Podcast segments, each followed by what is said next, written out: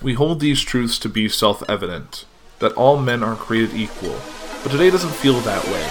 We are divided in more ways than one, and the media and the powers that be all have their own agenda. The people of this great nation no longer care about the truth, they only care about the side they are on. At Poor 360, I am trying to change that. We're bringing you the facts and history so we can all learn something and make our own decisions. Tune in every Tuesday to be a part of that journey.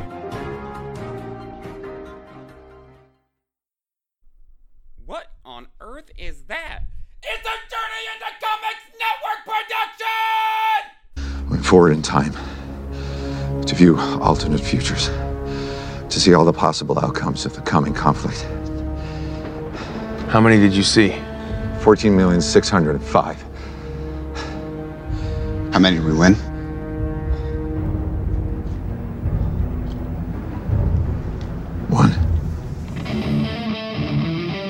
Ladies and gentlemen, you are listening to Journey into Comics, the podcast that's dedicated to everything nerd. With your host, the podfather himself, Nate Phillips, and introducing his new co host, Tyler McLaughlin.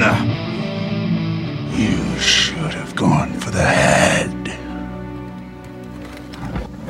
What's up, ladies and gentlemen? Welcome back to another episode of Journey into Comics. It's JIC 286. I am your host, Nate, and today, joining me, it's the team that brought you Journey into Comics 186, if you can believe it. Welcome back once again, my friend, Brando. What's going on, man? And, and notice that we're we're inching ever closer to that 294 mark. That was uh, an old Oh, joke. That was an old old joke going way back in the Wayback Machine. In fact, if you have this network feed on Apple Podcasts, you can no longer get that joke. So that probably doesn't even go to any of you. Yes. Oh, that's that, that that is sad but true. Yeah. The archives are slowly dying off of the major platforms, but you can always go to journeyintocomics.com, daddy. Archives are there. Just saying. Anyways, Brando, I'm glad to have you on the show today. How have you been? I've been good, man. I've uh, been on vacation for about a week. I've got a couple more days Fuck off, yeah. and I go back. So uh, you know, it's always good to get some time off, recharge. I've been chilling. I have been doing nothing but chilling. See, the thing is, I took my vacation early enough to where it wasn't nice enough and outside to go do some work out in the yard. So I just, I purposely am like, I'm sitting back. I am relaxing. I'm not doing shit, and that's pretty much what I've done. I've been just uh, not heavily playing any games either. I've been just chilling out, you know, played a little this, played a little that. All right, cool. And uh, you know, watched some movies. I watched uh, The Irishman, which then Cool. which then made me want to go watch Casino, which I've seen part of years ago when I was a kid, but actually got to sit Sure. down and watch it as an adult. So I watched a couple of of, of a Scorsese films, if you will, and uh, Scorsese. Scorsese. he who shall not be named to some communities. Yeah, right. Uh, definitely voiced his opinion very, uh, very, uh, very loudly with that one. But the other thing that I've been kind of doing, and this has been kind of creeping back into my uh, into my uh, foray here, uh, is that we've been watching some ghost shows, and I've been Oh. that it's just been coming back to want to go do some paranormal investigations. So much so that you know, right when I was getting ready to cook some dinner out here on the grill, and I'm just sitting here not doing anything, fired up the old uh, uh, hard drive over here because we have audio files that we have not listened to from from investigations that we did years ago.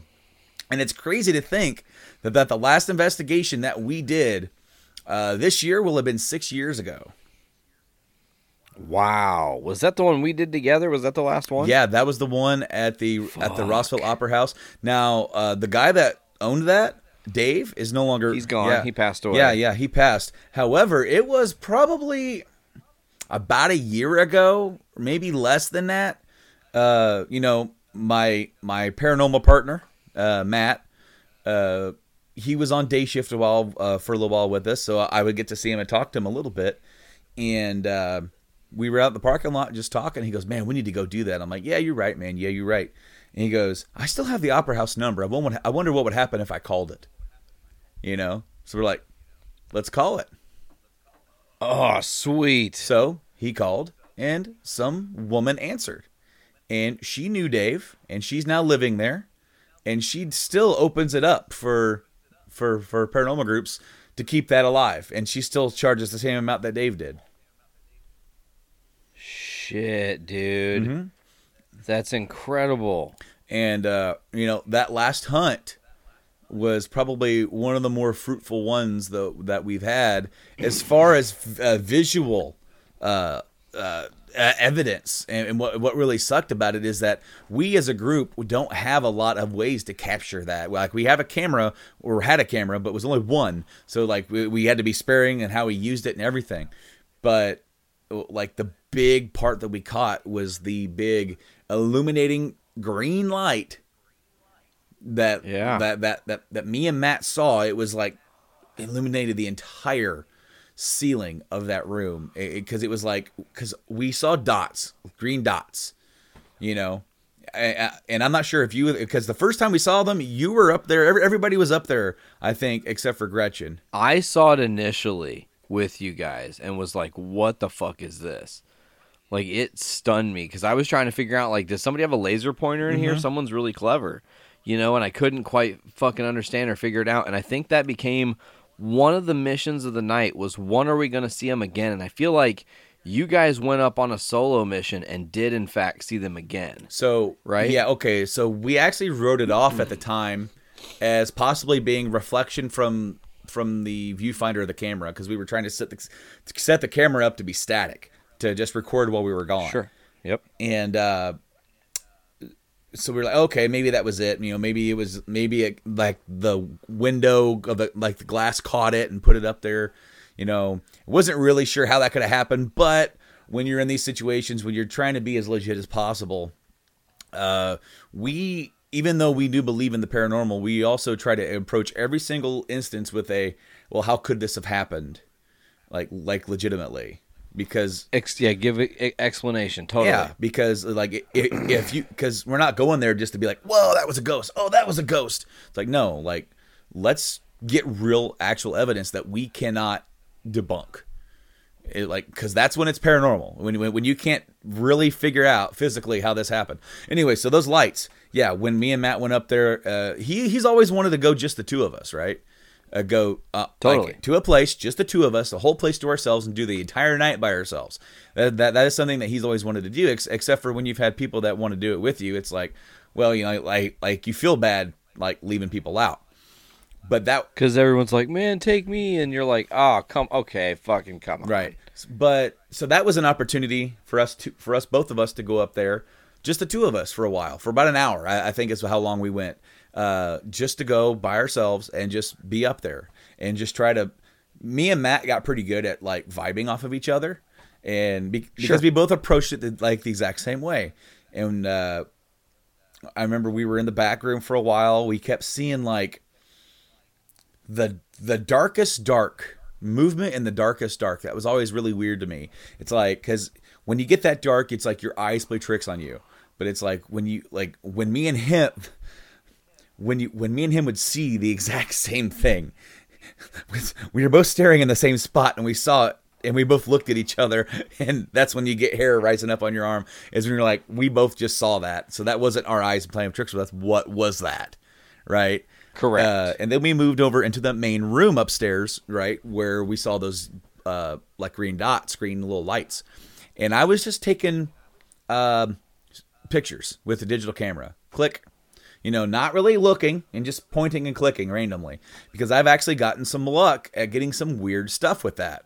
Um, specifically at Thornhaven Manor, where I got uh, like two pictures in a row, where it was like one picture you see like this black mass up top, and the next picture because I just went click, you know, rotated a little bit to left, click, and that second picture, almost the whole picture is encased with blackness.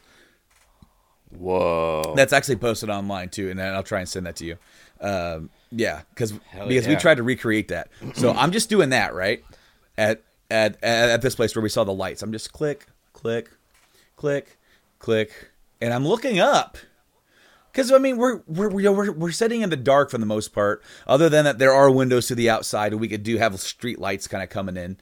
and me and him are just being quiet. We're you know occasionally trying to say something. Mostly we're just trying to let it uh, not talk so much because we're because so often you go in there and, Sure. and and you talk so much that you don't catch anything. Let the building, let the energy just vibe.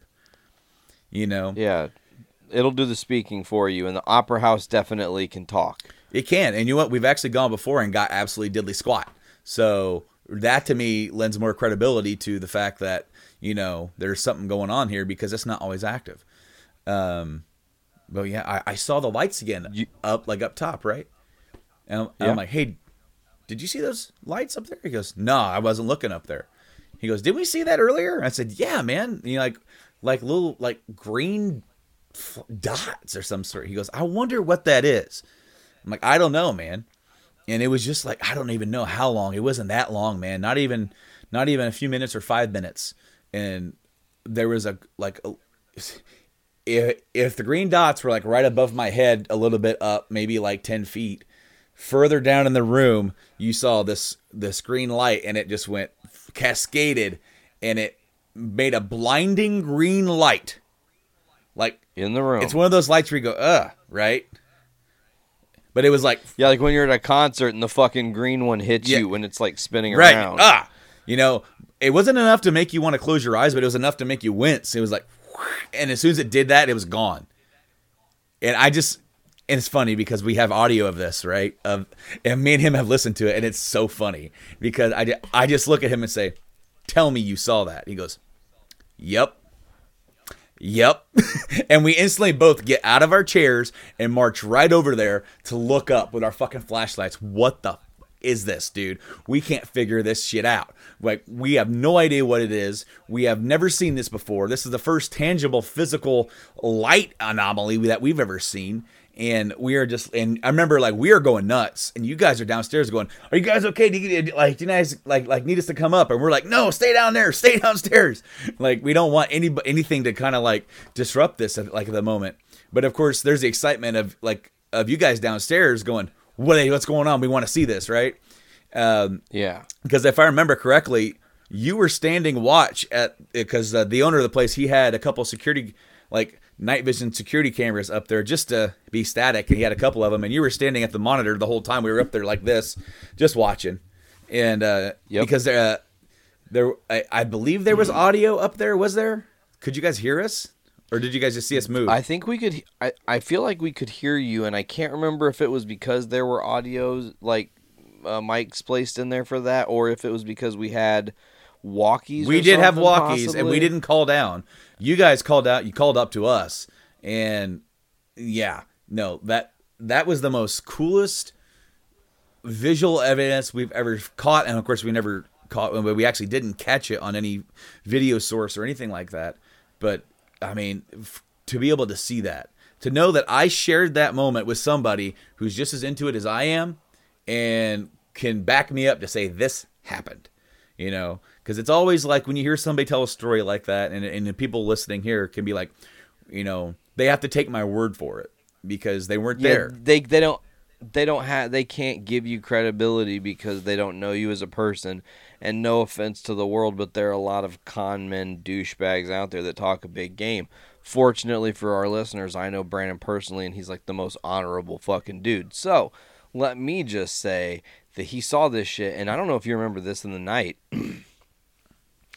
the the squawk box or the talk box or whatever got some crazy fucking dead on to Gretchen shit, dude. Mm-hmm. And it was like, what the fuck? How does that even happen? I was just talking there were about so this. many moments. I was just talking about this Ugh. with my wife Kate, and because you know, when you watch paranormal shows and they start saying that they feel drained, that they feel whoa, they feel wrong, they feel that energy.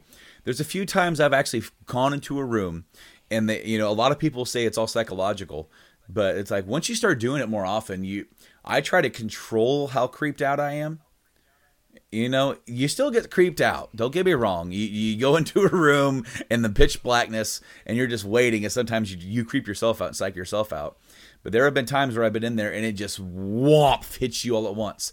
I've had that. Yeah, totally. I've had that in my own house before, where that Really? hits you like that, and you feel like there's something right behind you, like looking at you, like, "Move, what what are you doing?" You know. But Fuck that, bro. but You got me checking my cameras, by the way. You're talking all this shit. I'm actually literally going to check the cameras that are going to view what I like, what's behind me right now, because you got me all spooked, man. It's just talking about this shit.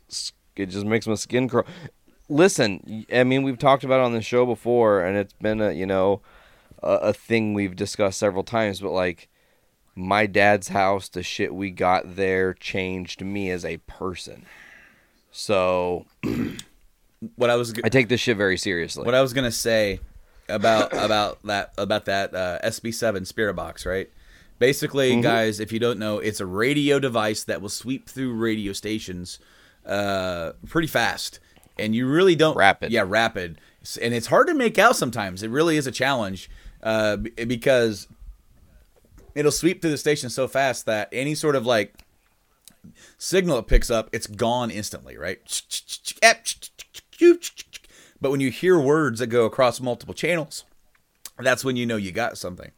Well, we did a thing at the Opera House where we felt like in the, in the times that we have used it that we would ask a question and we would hear what we wanted to hear. If it, like like if we got a response out of it, it's almost like you're psyching yourself up for a response, so then you're expecting said response. totally. So what we did is for an experiment is I plugged headphones into it. Right? So only I could hear the answers. I couldn't hear the questions. It was too loud. And it was very disorienting. Uh, thankfully it wasn't pitch black up there otherwise I probably would have would have been worse. But Thankfully, there's no one behind me right now. Also, Awesome. Good to know. But when we got the, it, it, it, said kill Gretchen, which was the girl, you know, a, a gal that was there with us. And uh, of course, she had been tied to this place like that. Like she is how we got a, a, a, a foot in the door in this place because she lived in the town at one point and was friends with the owner. And uh, she had done tours through the place. So she was there quite a bit. Uh, so it knew her and it said that.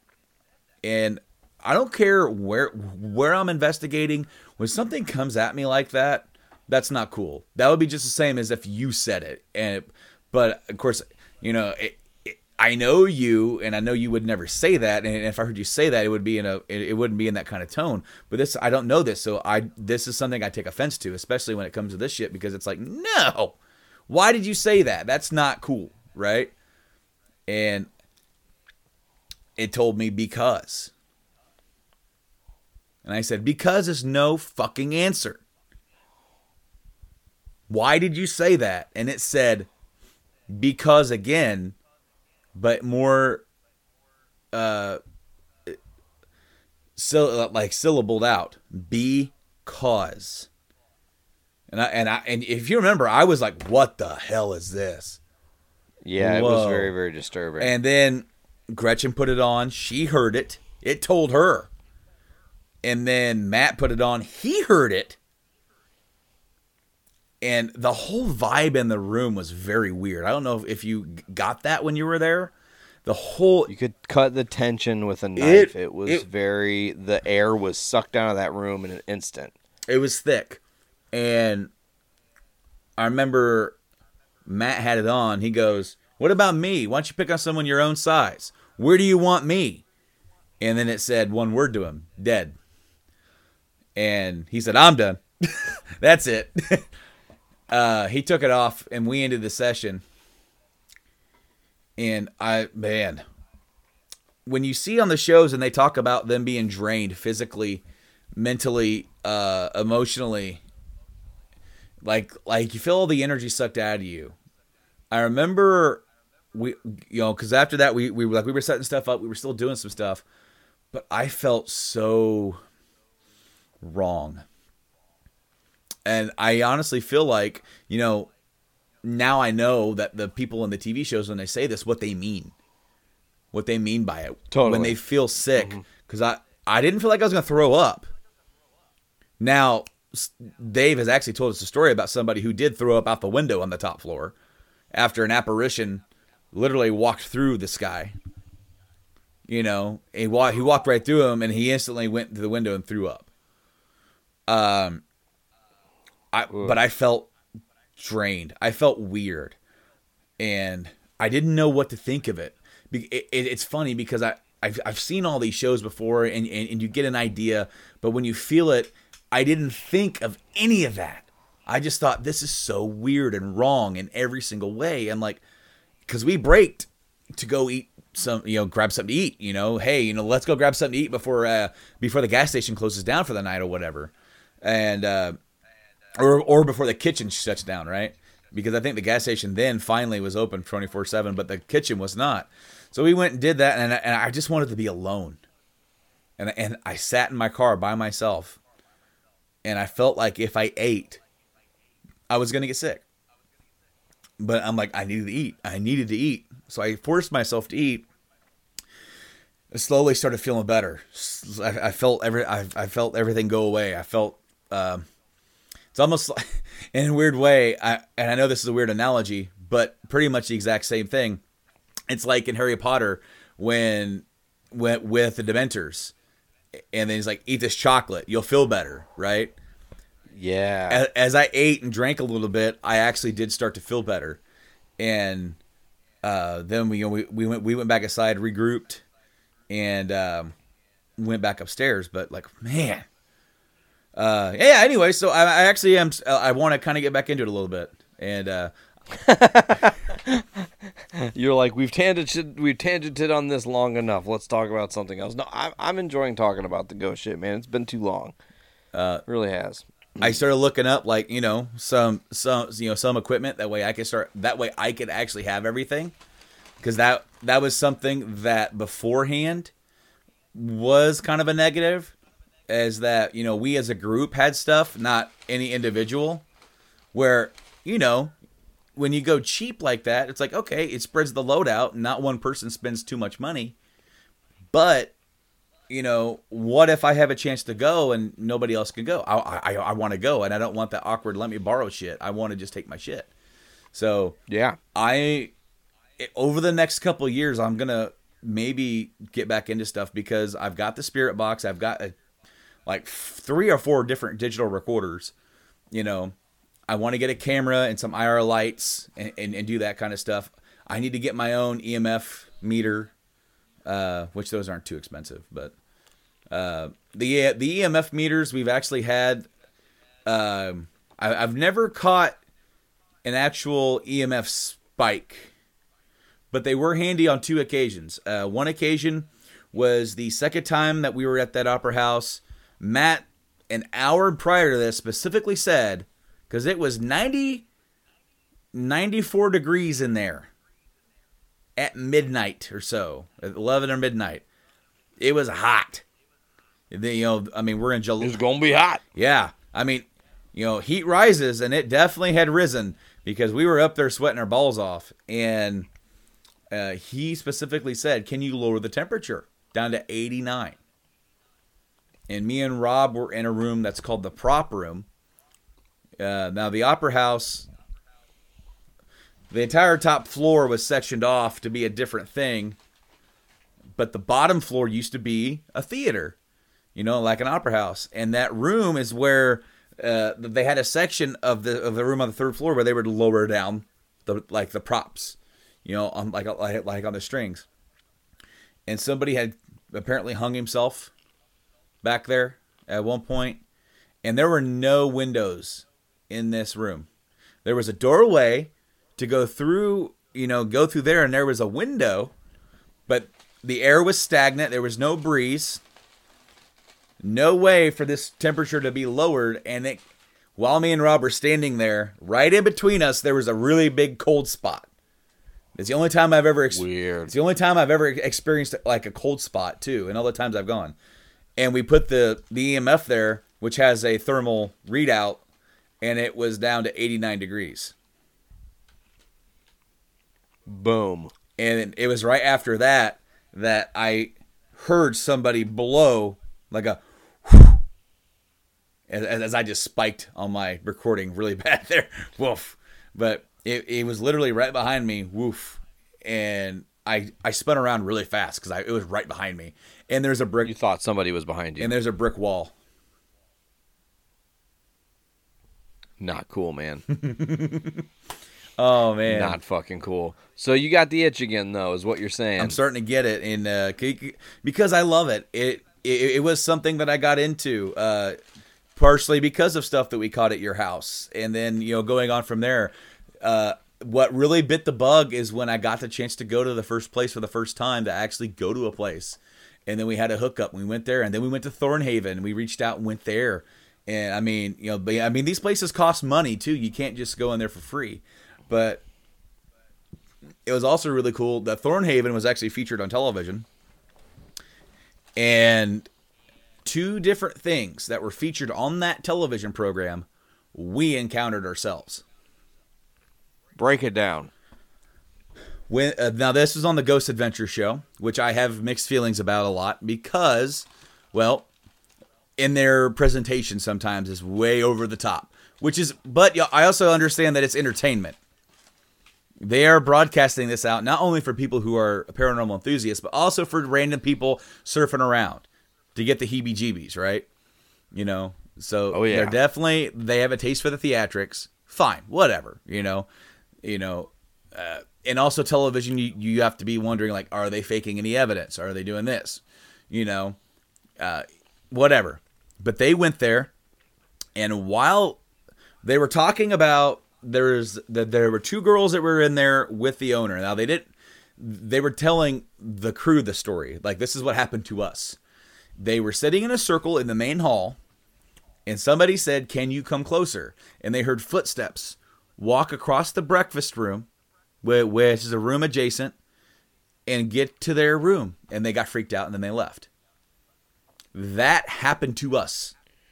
That Oh, exact shit. thing happened to us, and I caught it on a recorder that I placed in the breakfast room on the floor. Interesting. You know, So you you did this because you had seen them do it on. no. Oh wow! You hadn't even seen that happen. yet. No. that's crazy. See, the thing is, is that we we watched it after we went. Um. So like Steve told us about it, um, and it was gonna air like the week before thing, or uh, I'm sorry, the week before Halloween, and we went like right in the middle of October. Um. So it was like literally the weekend before, and the weekend after it was gonna air. So it was kind of because we went there first in July. They were there and filmed at the end of July. And then we went back the weekend before that episode aired in October. So so Steve told us, Oh. you know, Steve told us a lot about the behind the scenes and how they actually filmed the episodes and all that kind of stuff, which I mean, it is what it is. It's television.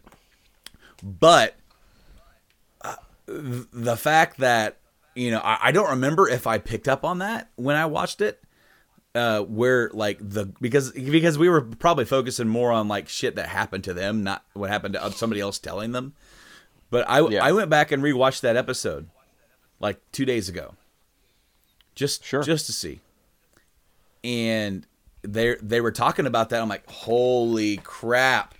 Because guess who said, "Can you come closer with us?" It was the owner of the place. He he was cuz we were sitting in the main hall in a circle except for one person, uh, a coworker of mine sat in a chair a little ways away. He was he was the skeptic of the group, the big skeptic. This this this stuff isn't real. He heard Sure. the he heard those footsteps, by the way, and it freaked him out enough that he moved from where he was and went and sat next to us because uh, he freaked out because we all got quiet, and he thought that w- he was the only one that could hear it, and it and it freaked him out. but Nope. but just just f- I don't know what compelled me. We were we were gonna do this session, and we were gonna have a recorder in in the room with us, put you know, around like placed right near us. And so I'm like, we want I want a couple. Of, we had like three other recorders, so I went to on on the top of the main stairs. I, I put one up there. You know that that way we have one upstairs. Then at near the bottom of the secondary stairs, that because you have one stairway up and, and like in the back of that uh, upstairs you have another back stairway. I put it there, and then I'm like trying to find like basically I'm looking to box us in, right? You know, and I'm looking around, and I just you know there's one room next to the breakfast room that we couldn't go into because the floor was literally sinking in. We so we, like we so we can't go and investigate in that room. But right next to it is the breakfast room, and I placed the recorder right in that doorway to that room that we can't go into. And you know, when, we got the footsteps, it is boot on hardwood floor walking across that room. Damn. And it reminded me a lot of the footsteps that we caught in the in the, your sister's bedroom at your house or old bedroom. Yeah. You know, uh, except for uh, whatever was in there was way more active.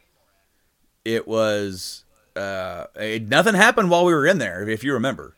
Like we were in there. Yeah, no. We were in there for a little while trying to get something, and then we left. The moment me and you left and went to your room for you to tell me a story, it it, it lit up in there, and it was like something was breathing heavy,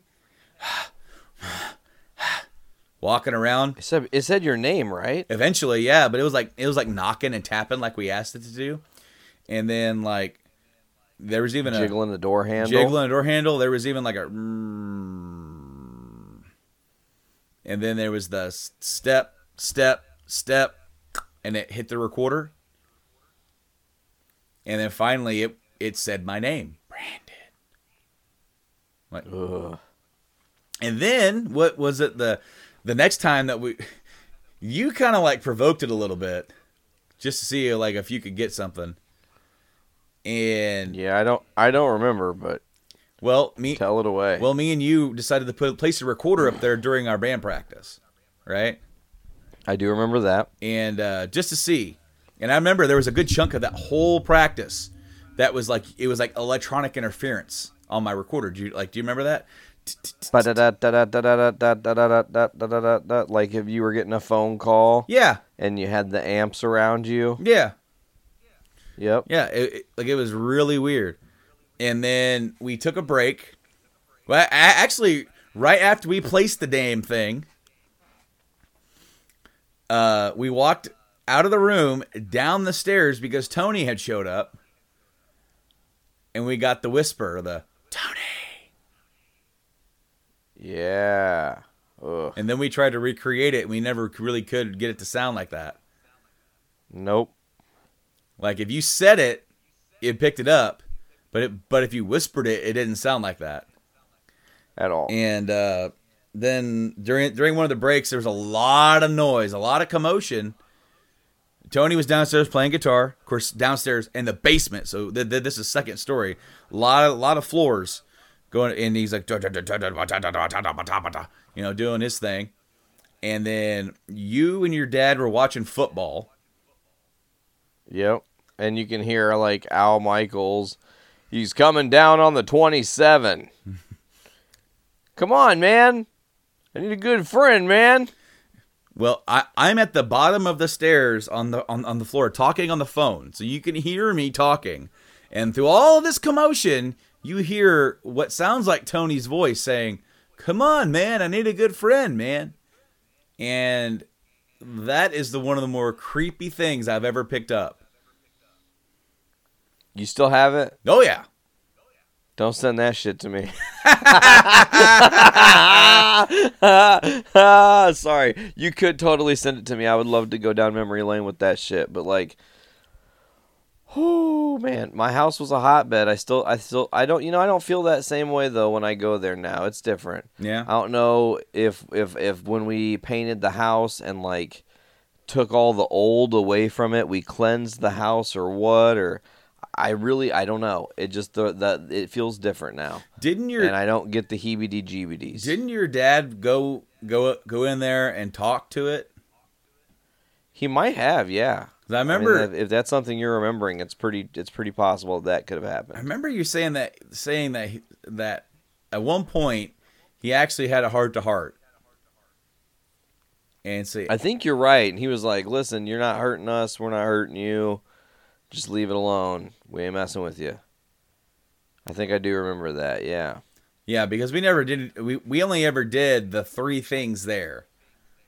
Yep. we did the first one, which we already talked about, the second one, which was the band thing, and we did one other after that, where uh, Rob's sister, uh, she she she claimed to be like sensitive uh, to to stuff, and she said she was feeling something very heavy in there. And in the basement, which has been, Yeah. uh, you know, that was a. We had always talked about there always was a weird energy in that basement. We were practicing in it, Well, so uh, and that's another thing too is that uh, that that EMF that I said th- that other instance we actually went to a coworker's house, and she said that when she was doing laundry, she felt like she was being watched, like in the laundry room. She was it just has a, such a weird vibe. Well, when her dad wired up the house years ago, that's where that uh, switchboard is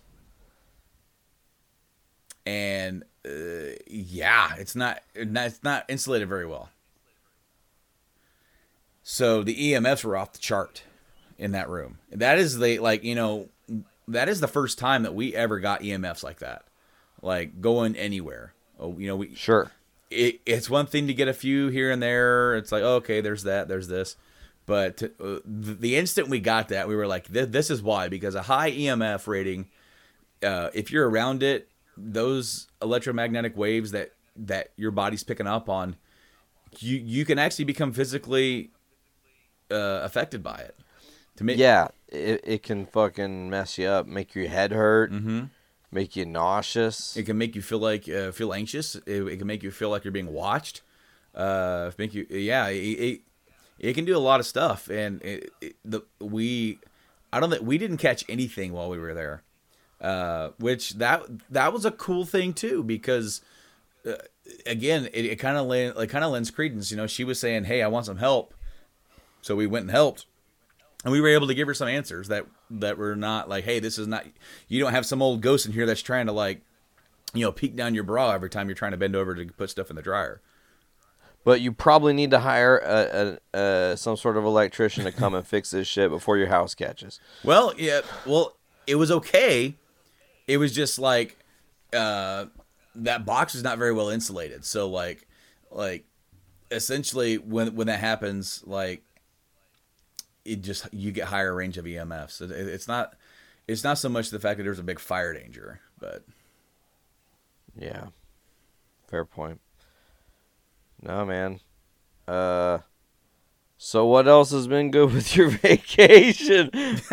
we you know we, we just started there. We we're, we're 30 minutes in. We've done a great job. Hey man, you know what? it's Um, been a good show, man. It's been it's been good talking to you, and and, and we'll see you next time right here on Journey into Comics. It's just like uh, episode 16, which I think was the ghost hunt episode. Was it? Well, Um, well, well, yeah. In a way, a lot of that was just a kind of a rehash of that episode, but uh, because we did one where we like kind of like talked it up or whatever, talked about some stuff before, and then we did another one where we brought Matt on, where he where he actually talked a little bit. Uh, yep, I remember. And uh, I I want to say we, that we might have played some stuff, maybe. Uh, yeah, I'm pretty sure. But uh, Or we added links that's like, hey, Hmm. go here, click the link. It was something like that. But no, man, uh, you know, things have been going good here. Uh, you know, kids are doing good. Hell yeah. Um, my youngest one is just like a barrel of joy right now. Like, Sweet. like he, the youngest one uh, has never. He he was a little a little unhappy for the first few weeks or first about first month ish. You know, he you know that j- new baby jealousy. No, my I said my youngest. Oh, sorry, my bad. My, my youngest baby, firstborn. You son of a bitch, paying more attention to my older brother. What the fuck? but uh, no, man, no, no, no. Uh, there, there's never been. Uh, he hasn't acted jealous of him ever, Good. ever. He he is so loving and adoring to his uh, younger brother. Uh, but but right now, it's like anytime I walk into the room, my youngest will literally explode with happiness. yes. like he'll see me and smile so big and violent that he almost like falls down like like like you could be holding him and he like throws himself back because he's like ah dad like, Amazing. it's cool and it's uh I definitely miss this stage. Like I, you know, I love my oldest. He's awesome. Uh, but I miss this stage for sure. Yeah, because it's special. It's it's the whole learning curve, and everything's new and a first, and uh, new beginnings, and you're you're in, in the honeymoon phase of the baby, you know, and you get to relive all the cool things that you know you maybe after Wyatt was born thought might not ever happen again. You don't fucking know what the fucking situation's gonna be or how it's gonna play out, man. Well, yeah, sure. Well, and also since since we're not like first time parents and like everything is like, oh my god, is is he gonna be okay? And you- you're, you're always freaking out. This this time around has been so much more smooth. You're like, oh, he's fucking cool. Adds character. Adds character. It's, like a, gu- Good old it's like a guitar. just a little, like Joe Thrasher, man. Oh my god, did Wow. you hear that? She's pissed that I am in her room now because she can't be in here sleeping and licking her asshole. I just remember when we spent the night, dude. A few, me and Buckles were out like chilling in the living room. We just woke up, and she walked in and looked at us and just went, ah! like, oh my god! oh, dude. Uh, there's a stand-up comedian. I, I I'm having trouble remember who it was, but he's talking about like you know dating, all, you know, being on the dating scene, and like he's like he's like trying to talk to chicks, picking up chicks. Like it's like they always got cats. You know, they always got like two cats. One of them is a kitten they just rescued like three days ago. You know, it's like I put some milk out Wednesday and they and he came back the next day. You know, and they always got this old cat. You know, it's like it's like it's like it's like 25 years old. Like hello, hello. It's got like IV and a eye patch and a walker. You know. That's real, bro. That is fucking real. That that comedian described my life, man. Jesus. Do you remember seeing the craziest shit when you were at my house? Okay, tell me you don't remember this. Oh man, this is so great. So I had brought the kittens in, and you were on the phone with Kate. yeah.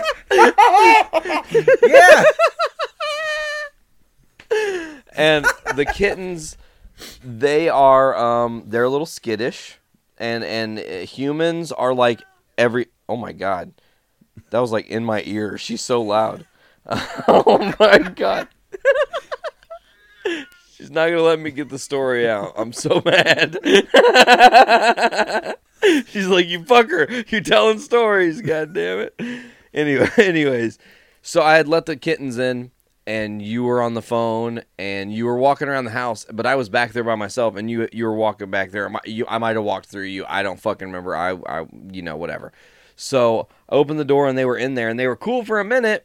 And then when you walked back there, you became a predator to them. Not like, oh, that's just Nate's friend. He's just a dude. He's not gonna fuck me up. Like it's not a big deal. Like everything's cool they were like, "Oh my god, this thing is gonna fucking murder me!" And they climbed my screen door to the ceiling. Oh my god, it was crazy. Dude, the cat tried to jump up on the ceiling, like, yeah, get me out of here. And so the cat jumped up, ran up the screen, jumped, and ended up doing a backflip, and landed back down on the floor, and then tried to run back up again, like, ah. Do a barrel roll. It was so funny, dude. It was crazy, and I was like, "Okay, you guys need to go outside. What the fuck? you are not cool right now, man." Oh shit. No, uh, I'm just trying to stay, you know, uh, the Journey into Comics Network. This is a joke, obviously, so don't take this too seriously. Like, don't don't send people in concern because it's not that bad. But like we, here at the network, we had a little bit of a scare. You know, one of us got the flu, and with uh, coronavirus going around, you're like, oh shit, man, we're all gonna die. And and uh, man, um, so yeah, that shit's fucking awful. Can I just say, like, I'm glad I'm not a really old person or a really weak. Uh, uh, what do you call that? Meow. she got me. She fucking got me. A really weak. immune system. That's the word I was looking for. But like, I, I'm glad that I'm not one of those things because if I was an old person or a weak immune person, coronavirus is some scary shit, bro. It really, it really is. And they're like quarantining shit, and like 16 million in northern Italy are on lockdown. Like they can't leave the country. Um, but then, and this is comic book ish related and whatnot, they canceled Emerald City Comic Con in Seattle.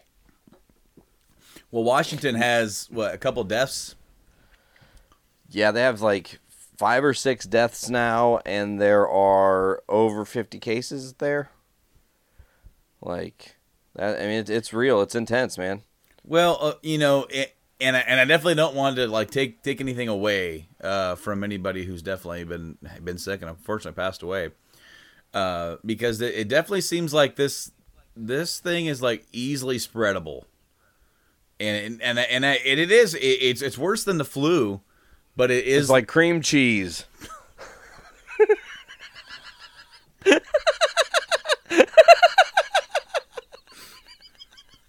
the fucking cream cheese flu.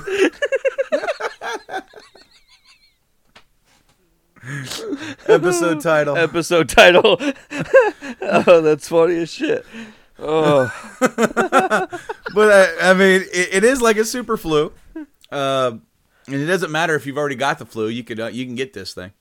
Uh, but I mean, quite literally, you know, I I feel like the media is over freaking out about it. I do think it's a big deal, and we do need to like sterilize and, and practice good hygiene, wash your hands, and use hand sanitizer, and you know avoid health care for all. yeah, yeah, yeah. But just I feel like the media has put people into a frenzy. It's like people who somebody put on TikTok them ordering uh 500 bottles of hand sanitizer. Hand sanitizer will not kill coronavirus. They're fucking dumb and have wasted so much money. Oh my god, that's a terrible idea. Well, like uh, according to what I've heard, you know, it it will be a, a good protectant. Uh, Good a- protectant, sure, I a can good vibe a, that. a good deterrent. Um, it does kill human coronavirus, but this ain't a human coronavirus. It's like a bat coronavirus, so it's, it's a little bit different. Still, the thing is though, you don't need 500 bottles of it. And number two, number two, that has caused price inflation to go through the roof. And it, like people are selling a single bottle of hand sanitizer for like thirty dollars on Amazon, Shit.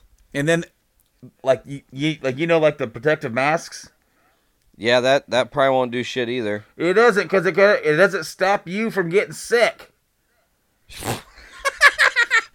It doesn't stop you from getting sick, you dumb fuck. This is to prevent you from coughing on other people. This is a courtesy.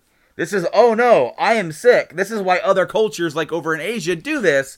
I'm a little sick. I've, I've got the sniffles. I've got some coughs. This way, in case I cough or sneeze and don't make it to my elbow in time as I smack my microphone, it- I, I, I'm protecting other people. I thought you were about to cut a Bane promo just then. Oh, You're- fuck. you- I haven't done that. You're all set up for the Bane, you know. Fuck, I haven't done that in a long time. Uh, but uh, no, man, it's crazy. They were actually even saying, I don't know if anybody heard this, but there's conversation right now that depending on what the next month and a half holds for everybody, will depend on if San Diego Comic Con is canceled. Right. Well, also, I've also heard not just from our doofus president, but from actual people that like when as as it gets warmer, uh, th- the situation for the virus, its stability will become less so because uh, colder environments are are what this virus thrives on, and it is starting to warm up a bit. But I do have a Bane thing. Oh, please bring it. I'm, I'm making myself laugh before I even do it. You were merely adopted the flu, Bruce.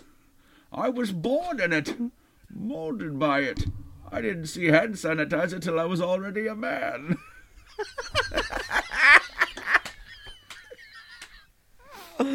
Oh, that's funny as shit. Oh, dude, dude. It's like, Ah. Coronavirus. Tools of the initiated. But we are initiated, aren't we, Bruce?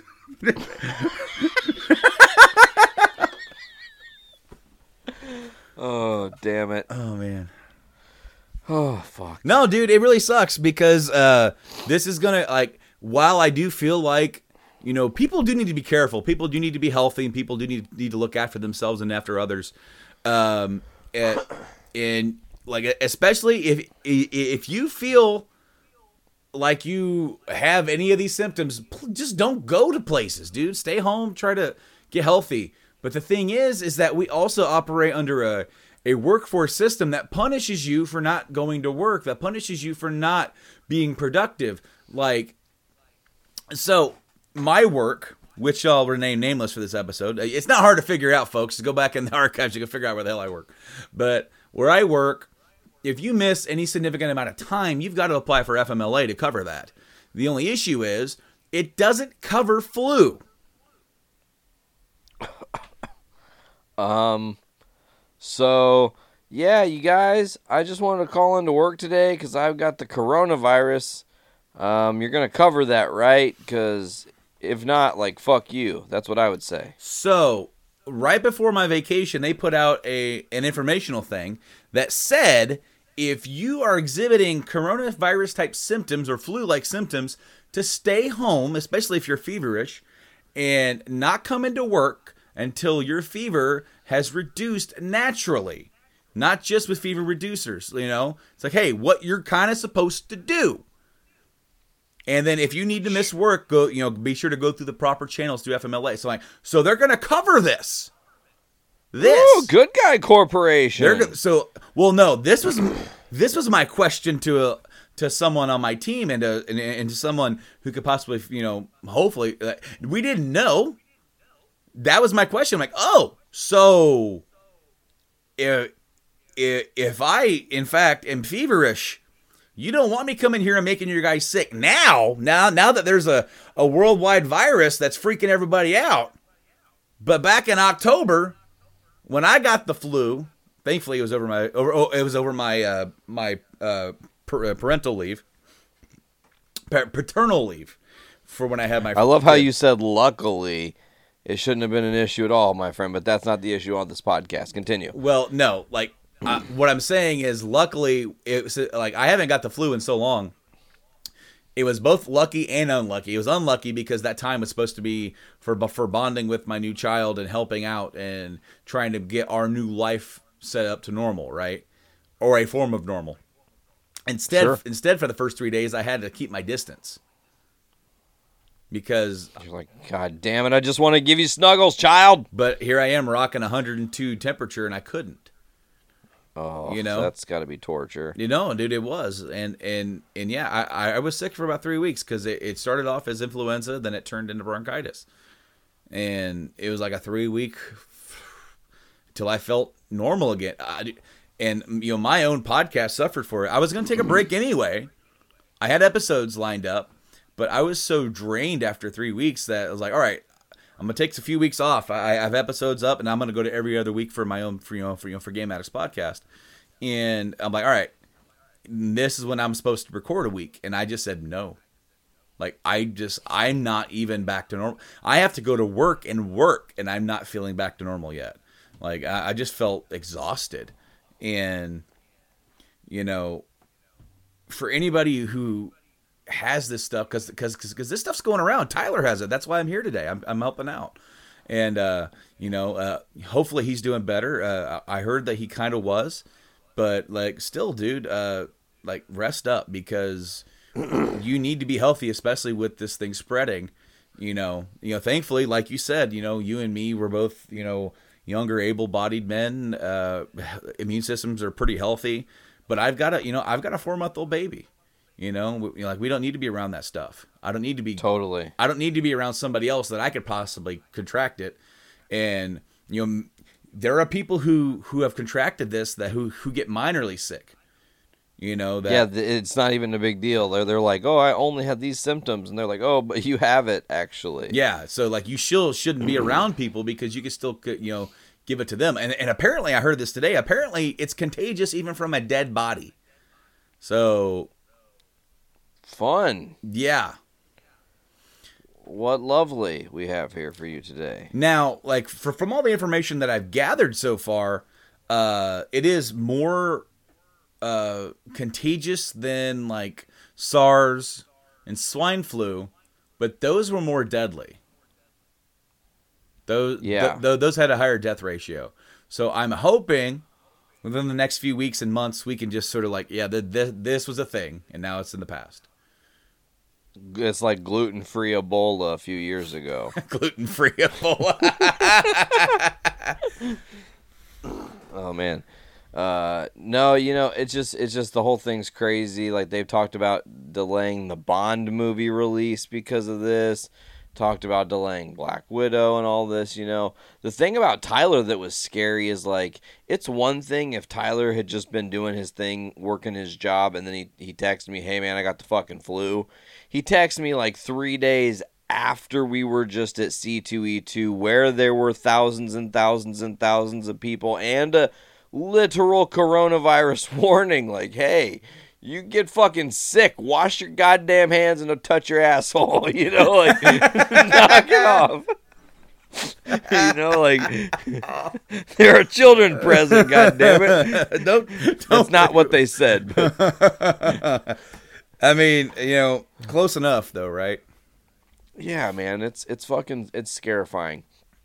Anyways, so you've been playing games though. You said while you're off, and I know this isn't Game Addicts podcast, but in brief, what are some of the games you've been playing lately? Well, uh, when I got the new HD TV or HDTV, my my new 4K TV back in November, uh, you know, I eventually over Christmas got an Xbox One X. So one of the first games I wanted to see with that sucker was Red Dead Redemption 2, which is literally one of the best looking games I have ever seen on a console, bar none. Oh hell yeah, man! Oh, dude, like, like I got the, I got the Xbox One version before, not not for that, but because I I have the original one as well as the physical DLC uh, for Red Dead Redemption One on the on the 360. So I, I kept that series just like okay, um, that's gonna live over on Xbox. So I played through Red Dead Redemption Two.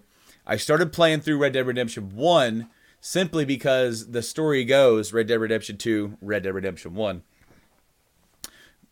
so I started playing that a little bit. I started playing. Um, I got I bought Final Fantasy VII again on Steam, and a new mod, uh, a new mod uh, thing came out for it. It's, it's like a mod house or a mod station, if you will. Interesting. If that makes any sense, it's it's basically like a, um, it's like a program you like. It's like a mod launcher. Uh, it- it's called Seventh Heaven 2.0, and you can download and order your mods on that thing, and then launch the game through that with all your mods. And uh, the mods I have so far are upscaling to the background graphics, like the the already pre-rendered art in the background, uh, which when you play FF7 on the on, on, the original PC version that's out now, or the PS4, Xbox One, and Switch, those background graphics look blurry because they just upres them. They didn't actually take the time to run it through a program to uh, render it out properly. Uh, Sure. It is specifically noticeable on the Final Fantasy 8 and 9 remasters. Holy crap, those are bad. Like, they're playable, but I don't remember them looking like that. They're way too fuzzy.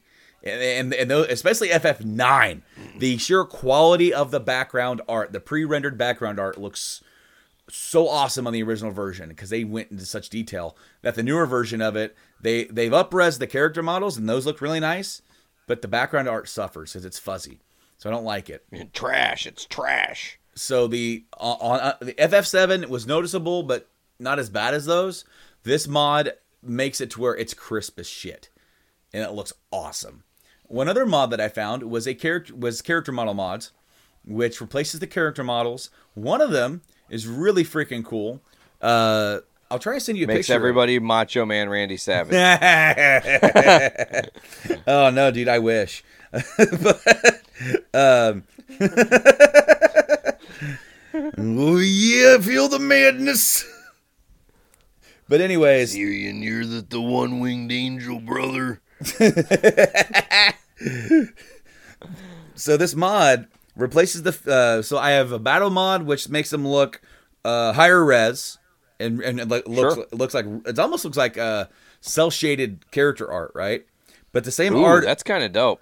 but the same artist went through because you can get those same character models for the field. They look really weird. They look almost too big and too perfect for that for those screens for uh, know for the field.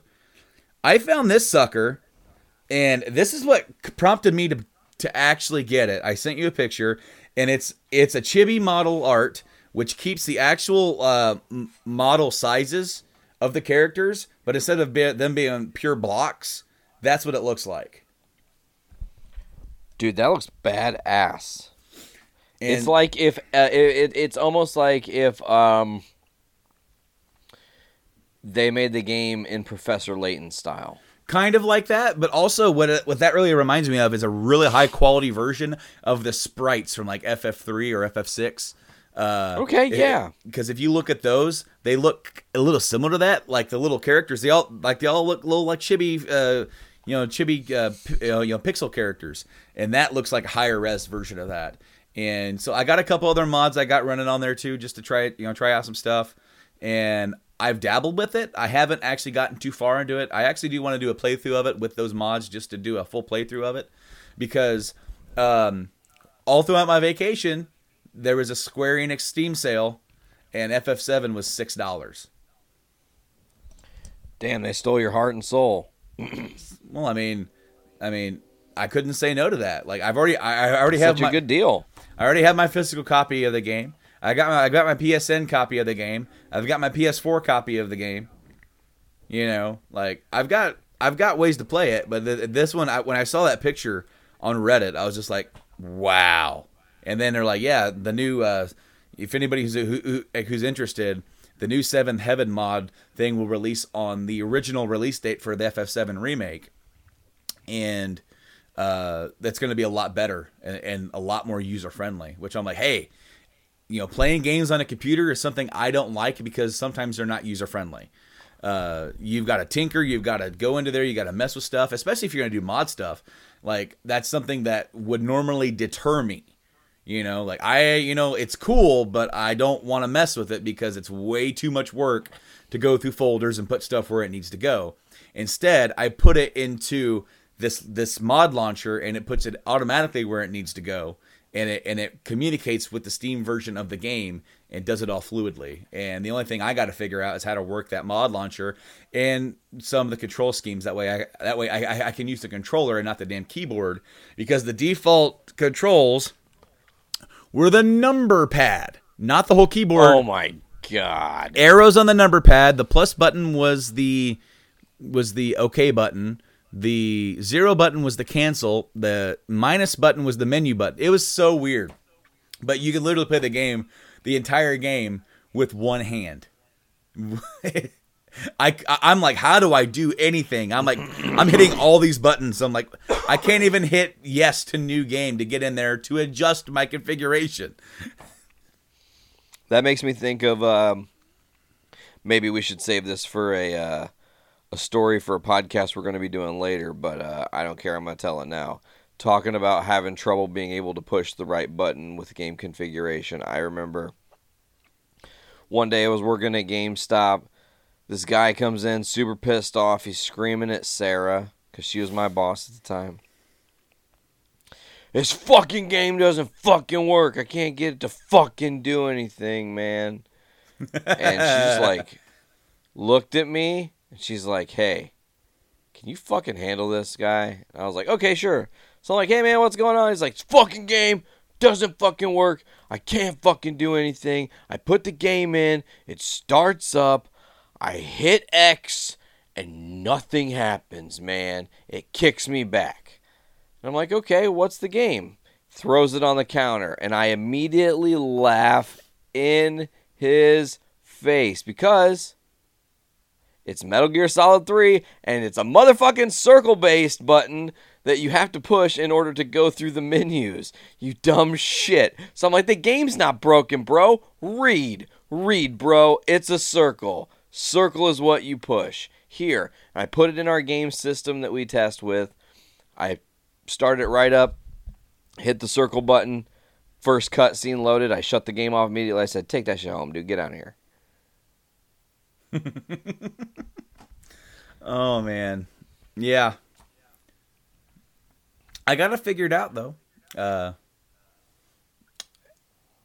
interestingly enough, I I figured this out. That mod launcher, you can select which uh, which control profile you want to load with, and it has a, has a bunch to pick from. And, and and I happen to pick one, and I'm playing I'm playing with my trusty uh, with my trusty Xbox One uh, controller, which is weird because the controller mod uh, it uses the stick instead of the D-pad, which I actually don't like. I would prefer to just move them around with the D-pad because like well because up is up and left, and so like when you press up and left, sometimes it doesn't want to move it right. He's, he's like he's a kind of wonky, right? But but then you you have to go through the menus with this.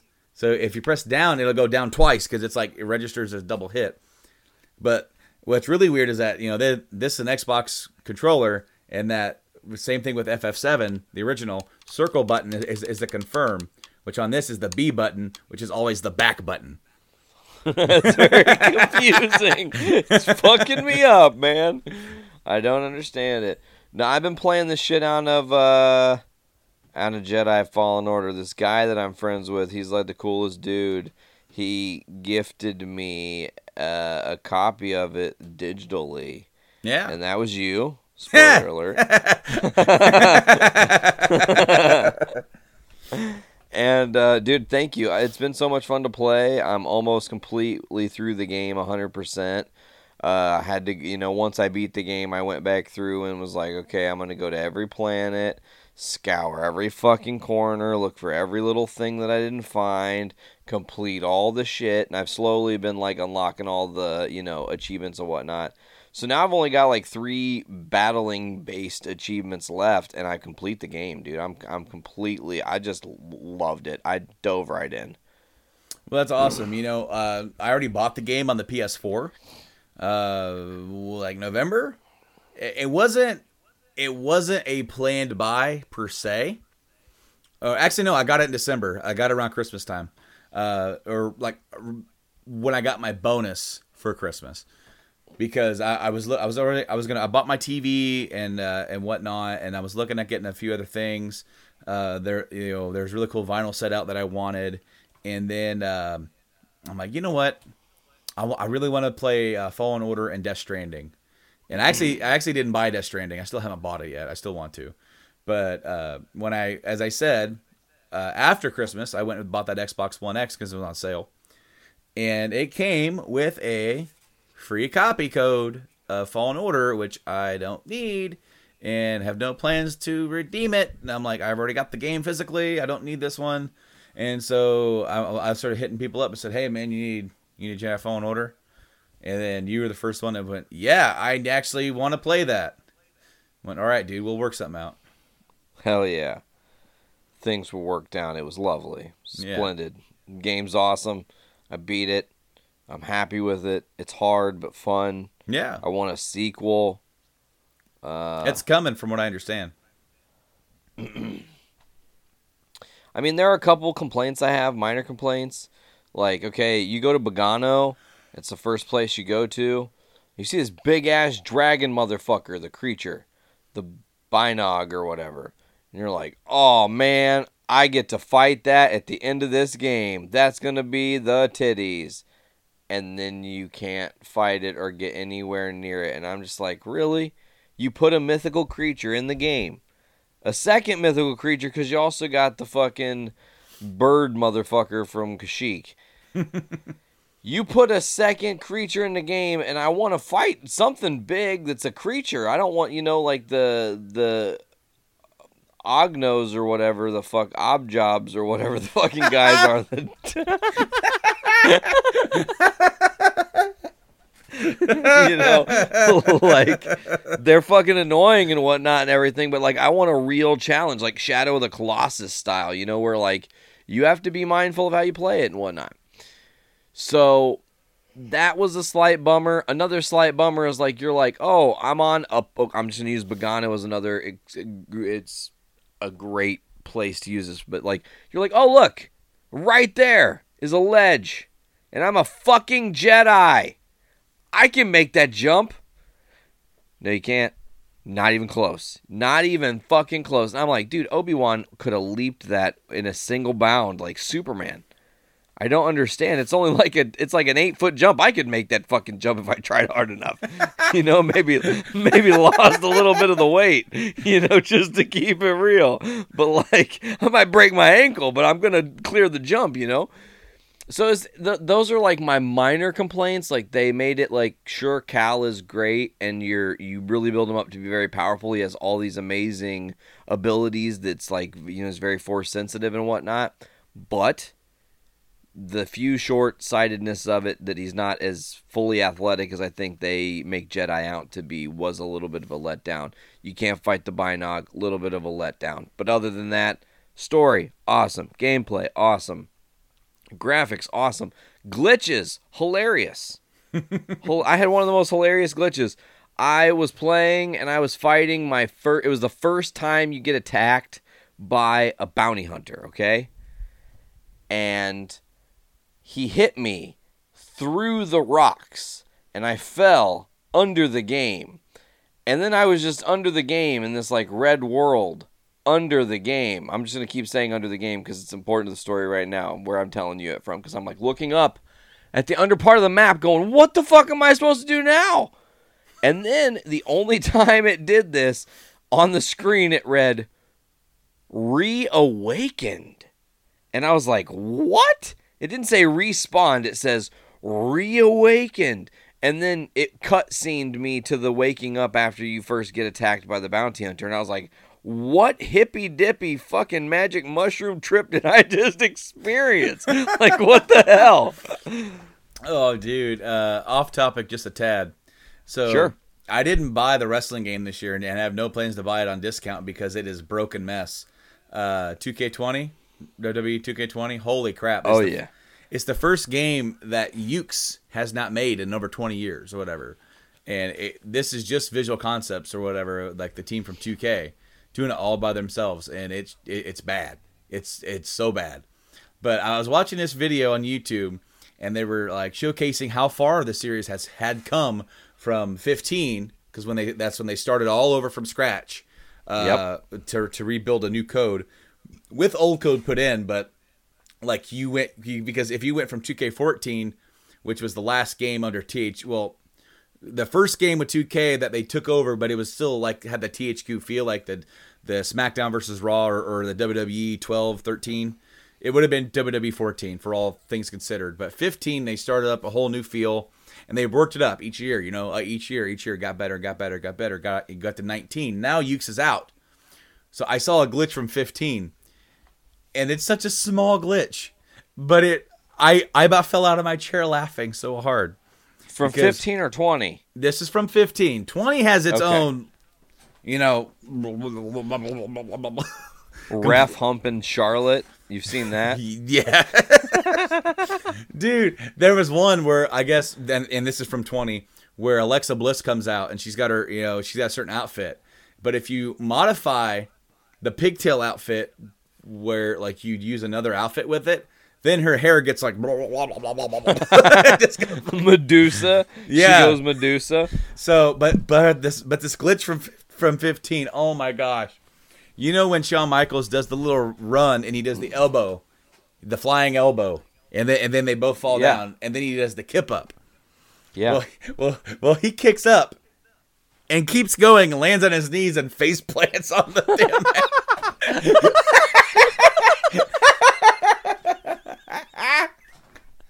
I'm just imagining him really doing that. He overcorrects. oh fuck, that's too good. Oh man, Yeah, dude, glitches are fun. Uh, they can be frustrating. Uh, I was playing uh, Red Dead One, and I, and I got a glitch. The, the, uh, and it was funny because it, it was a mission early on where you've got to like, you know, s- you like you're helping the snake oil sale, like like salesman. So you gotta you take some of that snake oil. Like I can shoot real good. Pow. Like oh yeah. How about you shoot my hat out of the sky? You so good. Pow. Hey, no one puts a hole in my hat and gets away with it. Get back here, you know. and then uh, so he goes to shoot you. The thing is, for the whole cutscene, his gun is already levitating in the air where he's gonna be, have it where he goes to shoot you. It's already there. So he pulls another. gun. the whole cutscene, the gun's just floating there. oh man, you got a Harry Potter gun. something like that. Wingardium Wingardium Leviosa. Leviosa. Yeah, wow, we know our Harry Potter spells sort of. That's like the only one I think I know. Expelliarmus, that's the other one I know. Crucio. Oh yeah, yeah, yeah, yeah. Oh, Brando. No, I don't know much. Nothing else, man. The comic world's kind of slow right now. Everything's gearing up for the summer. You know, Bl- Black Widow is coming soon. You know, I will say, nerdy wise, and this is something we haven't really super covered, but I want to get your hot take on it because I feel like you're going to have one. You've heard about the Transformer series? The new one on Netflix. No, no, what? No, what? There's no, a there's it. an animated one coming to Netflix. So that Oh that- no no no no no. Okay, sure, that's cool. Animated one. I didn't know anything about that. No, I'm actually talking about the movie properties and what their plan is. Oh, um, I don't know what the plan is right now. I know that they did the reboot thing with Bumblebee, and it did pretty well. It did pretty well, and they even though it did pretty well, they've already decided they're going to shift gears again. But they want to relaunch. Haha, see what I did there? Uh, they want. I didn't even catch that. You got that for me. you didn't know that, did you, motherfucker? Uh, I didn't even know. I got myself. Anyways, so um, dude, they're doing. Uh, allegedly, they're gonna do a, a story based on Beast Wars Dude, that'd be badass. and like visually speaking the concepts man if they did it right if they try to keep it kind of true to the look of that show not like the look i don't mean the shitty early cgi but i mean the the character renders you know how they are actually make cheetor cheetor and optimus look how rat trap and everybody look how they look because there were some really cool. I mean fuck dude that's how one of our earliest friendships started was through fucking beast wars transformers motherfucking Scorponok man one of my favorites of all time and shit and stuff like that. But like uh what are your thoughts man finding out that they could be doing a beast wars movie? I mean i, I i'm kind of in bafflement I'm all on board, dude. Uh, I have been out of the loop on Transformers for quite some time. Same. Uh, I don't. I haven't watched a single one after the third one, which I think they did two, didn't they? They did two with with with with with Wahlberg, right? The last dude, the last one I remember seeing was Revenge of the Fallen, I think, or whatever what it was called. Okay, so that's the second one because you had the first one, Sure. Revenge of the Fallen, Dark of the Moon. I think that's what it's called. I saw Dark of the Moon in theaters and I fucking hated it. I thought it was horse shit. Okay, so I actually thought it was better than the second one because I saw the Fair. second one. I saw the second one in theaters and couldn't stand it. The third one was it, it was pretty decent. Leonard Nimoy's in it, so that gets uh, you know some points there. Uh, but I, I think it's partially because of Shia LaBeouf. Is why I don't like those movies. Like the first one's actually a good freaking movie, but I just feel like they went too far and in this two and three into a certain how wacky and zany his character is. Yeah. But do it. was it uh four and five? I uh, I can't remember like one like was it. I see. I'm having trouble remembering the names because because I almost said Age of Extinction, but I'm like, wait, is, like is that Resident Evil series? I can't remember. No, there was an Age of Extinction and then there was Last Knight, right? The Last Knight, yeah, yeah. So like you had two Wahlberg ones, and then you had Bumblebee, and which was that the, that that had John Cena. I didn't see him. I didn't see him either, man. but uh, it never gets old. Oh fuck. but you know, like like it was sort of like a reboot type thing where it just focused on the Bumblebee character. It, it almost kind of redid some of the same stuff, but it re it retold the like retold his origin story or whatever. And from what I understand, it did pretty well at the box office. You know, Cena's doing pretty good for himself and getting himself attached to these projects that are gonna kind of launch him into his next level of his career. As he tanks in the wrestling world. I mean, it's it's hard to tank when you're not there. Well, I mean, that's fair and all, but I don't know if you keep up with the product or anything, not to journey into wrestling tangent city, but like they had a great storyline with Bray versus Cena with the title involved. Taking the title away from Bray to put it on Goldberg is a corporate move from Fox and whoever the fuck owns WWE now is a shit move. I think it's a terrible bad for business decision. Cuz Goldberg versus Reigns didn't need a title either. See, like the only difference that I would have done with that program is that I would have done Cena versus Bray for the title, and I would have had Cena win at WrestleMania. Yes.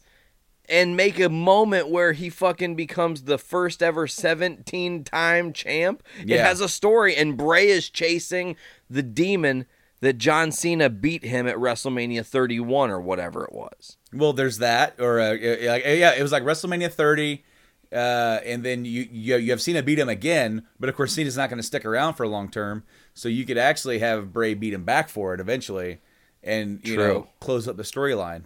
That's what I would have done. That's not what they decided to do. Uh, here's the thing: over, over the last couple of years, I've tried to divorce myself from getting upset with pro wrestling. Uh, Sure. simply because I can play this, I would do this, I would do that all the time. Not just with that company, but with other stuff and other companies as well, it, it- like as I keep up with stuff.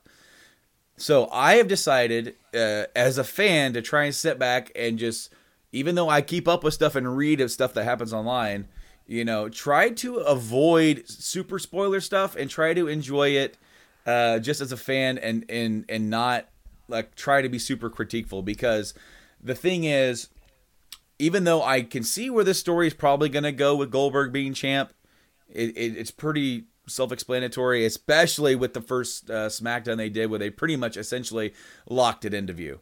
Uh, I try not to let one thing affect me too much because I was I was on the I was on the outside thing watching everybody freak out, and I'm like, and everyone's like, "Oh my god, this sucks!" Hashtag cancel WWE Network. And I and here's the thing, here here here was my response to that. They got you Because- because they've made you emotional about it. they got your attention, didn't they? They sure as hell got your mm. attention. And right now you're angry. And you're thinking about canceling that network. But then in the back of your mind you're going, "Oh shit, they're like but they're going to put Drew over." You know, Drew McIntyre. Yep. Like so like how's that fair for me to cancel the network and not watch because I'm mad about you know Bray Wyatt when he had a four four month run it, and, and it was awesome for, for pretty much the whole time. You got to remember when they could have put the belt on Bray, they ended the Hell in a Cell in a no fucking contest. Oh yeah, totally ridiculous. But then they turn around and they put the belt on him. So it's like, I think it's also weird that he won and lost the belt in Saudi Arabia. that's yeah, yeah, that, that's actually an, an, an interesting take there. But I don't think it's that it hurts Bray whatsoever because they because he's still a top merchandise seller. So, I mean, it, right now you pivot, and then after Mania you'll do something else with him because he's a character that they're not gonna like you know squash him away until until it's ready to squash him away because that's what they do eventually to everybody. You right though. So here's my here's my uh, Nate books. The Goldberg Reigns match is what I want to see happen. This is to completely satire. Don't take this seriously. The events that are about to be explained in this may are probably not at all what's going to happen. But if it does, I'll laugh my ass off. So Goldberg comes down to the ring. Reigns comes down to the ring. They're standing corner to corner. They get announced in. Reigns turns to like you know put his like fucking he's got that big ass chain that he's wearing now. He goes to put that like on the fucking corner post or whatever, and obviously Goldberg's already queued up for the spear. You know, he's ready for the spear to hit him with the spear. And Reigns, because it's Reigns, he's scouted this. He's like, obviously Goldberg's to try to end this fast because he's old as fuck. So Reigns puts the chain down and spin pivots into a spear. They spear each other and knock each other completely unconscious. And there's a 10 count and nobody wins. And then everybody wins. It would be amazing. The thing is, though, is that it was so clear to me because I remember I was talking to a coworker. Now he was pissed too, uh, and, and and I'm just like, and and and that's where I'm like, they got you, man. You're mad. Here's the thing: they're working you. They worked you because they're because they were like, there's no way they're gonna have, have, have there's no way they're gonna have Goldberg win, and then Goldberg wins, and you, then you're pulling your hair out. And I, I don't know about you, but I ain't got enough up there to pull out. That's why I stopped. You don't worry too much, and you know. And so, you know, here's what they were probably afraid of, because uh, because because from what I understand, they they could have gone like in one of two directions, uh, Roman and Bray, or, or, Cena and Bray, or like a combination. So somebody's going to face Goldberg, somebody's going to face Bray. They knew that, Sure. right? So Sure. what they didn't want to happen was like because they want to put the belt back on Roman. They've had it off of him for a long time. I will give them that. You know, they tried to force Roman down the down the fans' throats for a long time. The thing is, the fans loved Roman until they found mm. out that he was the anointed one from CM Punk and, and like like in a podcast. And then they wanted Daniel Bryan, and then they're like, "Well, no, Daniel was last year." And the thing is, is that we're still worried about him as far as getting hurt, so we don't want to put him right back into the main title picture. Turns out that was a pretty smart fucking move because right after he came back, he got hurt again and was out for even longer. And it was a Yep. miracle he even came back this time. So, you know, the, the fans were like, "No, we don't want Roman." Like, but you cheered the hell out of him when he was against him and Batista in that Rumble, didn't you? Yes, you did. Everybody did because they don't. because but then Batista won, and people were angry about that. And it's like, wow, there's a fucking uh like a pattern here. The thing is, is that if they had Roman go over Bray at Mania, the whole place would have booed him out of the building, and they don't want that. They want people to cheer Roman. There's nothing wrong with Roman. He's a good worker against the right person. He's a he's a hardworking kid. He has a good attitude. He's a locker room leader. There's nothing wrong with this kid. The only thing wrong with him is that his mic skills are a little. But whatever. Oh, yeah. You know, like 15 years ago, this dude would have been a major star, and people would have been like, "He's a badass," uh, and then it would have been it. But they didn't want people to boo him because they know people love Bray, even though. But but people got to remember, people love Bray because of what he's doing is, is interesting and it's cool. He's the heel. He's supposed to be the bad guy, and Roman's supposed to be the good guy. So people are supposed to cheer the good guy. They don't want the good guy to get booed out of the building at WrestleMania. How's the best Bad way for business. bad for yeah, you know. So what's the most guaranteed way to have the good guy get cheered at, at WrestleMania? Screw the guy they all love beforehand, and have the guy who's the part timer to come in and make some money. Have him get booed out of the building at WrestleMania in his place, which is what's going to happen when everybody cheers Roman when he beats Goldberg. So, do you know what that means? it means that at one point in time in Goldberg's career, his moment was, man, the last time I was ever at WrestleMania, I got booed out of the fucking building. Well, and then he righted that wrong. Okay, he rights that wrong. He's been in a couple WrestleManias since, obviously. Uh, you know, since he's been in the good graces recently with the company, but now he could be booed out of the building again, and his final moment actually end being booed at WrestleMania, and it's like a self fulfilling prophecy, man. what really rubbed me the wrong way, and this might have been the start of my of my attitude about about the about wrestling fans. Brando's attitude era. Yeah, because what was that WrestleMania 33? Was Sure. that 30? Yeah, with like Goldberg and Lesnar too, right? And it was like a five minute match, but it was like a boom, boom, boom, boom. You know, Yep. It was like a hard hit. Like I actually rewatched uh rewatched that WrestleMania like maybe a year and a half ago, and I'm like, man, this was a good show, and that was a surprisingly good match for what little they did. Like they Yep. really hit it hard. But they booed Goldberg when he walked out that night. They were booing him. And when they were cheering him at, at Survivor Series, when it was like, "Holy crap, he came in here and won in like less than a minute and a half. That's crazy." And then he but then he beat Owens, and then people didn't want him to beat Owens, and that's because Vince felt like that the Owens Jericho thing, while the friendship thing was good, that the match itself wasn't going to live up to par, and it kind of didn't.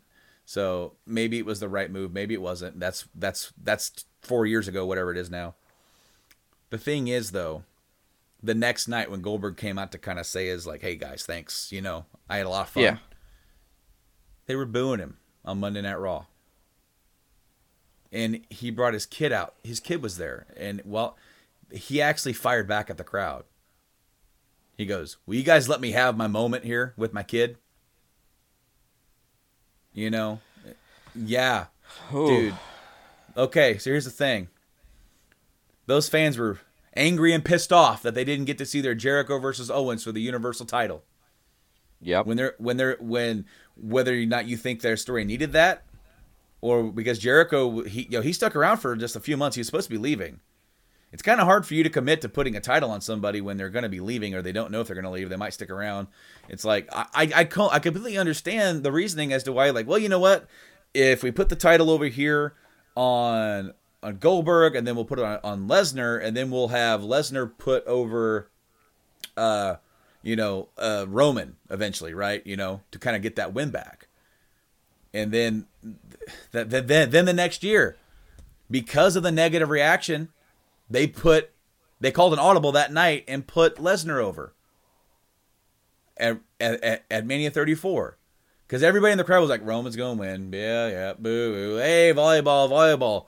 And then Le- Lesnar won and people were like wait what? That was stupid like you were just here complaining. What the fuck, dude? Like wrestling fans are so fucking fickle. Honestly, that's part of what has kind of got me out of it. Is is like, and, and honestly, it's been the same thing with Star Wars. Uh, it, I, I I think fans are so fucking fickle that they if they think they can write a, a fucking good movie themselves, they'll go off and write your own goddamn Star Wars movie if you think you're so fucking good at it. Because you know what, there are things to like about the new movies. There's things to dislike about it. I, I've made my opinions clear. Everybody's got opinions, just like everybody's got assholes. But the thing is, when you go online, it's such a fucking toxic environment that I don't want to be a part of it. And it's just like, yeah, man. it's like just enjoy, dude. Sit back and enjoy some content. Whether because you can sit here and you can argue all day about whether who they're booking, who they're putting the title on, what kind of movies they're making, who they're making a bit like into a Mary Sue, uh, who they're doing a love story with, dude. They're making content. You can like it or not. You know, it's like last year, Game of Thrones. Everybody loved Game of Thrones until that last season, and all of a sudden, all of a sudden, everything they did was wrong, and it was like, was it so, or was it just not what you wanted? Is it not the story you were going to tell? Because everybody had their expectation of how that was all going to wrap up. And it didn't go at and all. it didn't go anyway where anybody thought it was going to wrap up. And you know what? I thought Game of Thrones still ended beautifully. I thought it was a really cool story, you know? Just like I'm happy with Star Wars. I think that people. Toxic fandom is our fault, Brando. Uh, yeah, I'm gonna yeah. I'm gonna take Uh, some responsibility and and let me and let me let me elaborate a little bit here. I think that and no offense to the people that do this uh, like we do, but podcasting gives people a voice and there's so many people trying to make their voice heard. And a lot of times, and I'm not trying to call any names out, but a lot of times having the most controversial opinion gets you heard right. and you see that in uh, mainstream media and a lot of the political things that are going on in the world. So you now have everybody and their goddamn mother has a podcast, everybody and their goddamn mother has a cell phone, and everybody and their goddamn mother is trying to make a name. No offense. I'm just going to talk about everybody and their goddamn moms right now. you know, It's like, man, that, man, like, man, that- somebody better call my mama. I'm about to whoop Like- somebody. Thank my mama who did that, Mr. T, in his Hall of Fame speech. Oh my gosh! If there's Every- anything, everything. if there was anything in, in WWE history that you could rebook, that'd be rebooking Mr. T's Hall of Fame speech. Between him and Hillbilly Jim that one year, Oh like, man, dude, uh, there was. Uh, I, I listened to uh, an episode of uh, After the Bell with Corey Graves.